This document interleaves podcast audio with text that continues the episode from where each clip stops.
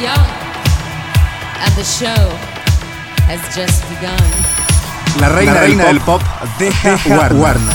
La cantante Madonna abandonará su casa discográfica por un promotor de conciertos que le ofreció un contrato de 120 millones de dólares por 10 años, según lo expresa el periódico Wall Street Journal en su sitio de internet. Un contrato sin precedentes en el mundo de la música de 120 millones de dólares con el gigante de los conciertos Live Nation. Si se confirma esta noticia, el acuerdo permitirá a Madonna estrella internacional desde hace más de 20 años, consolidarse como la cantante mejor paga del mundo, al igual que en el año 2005.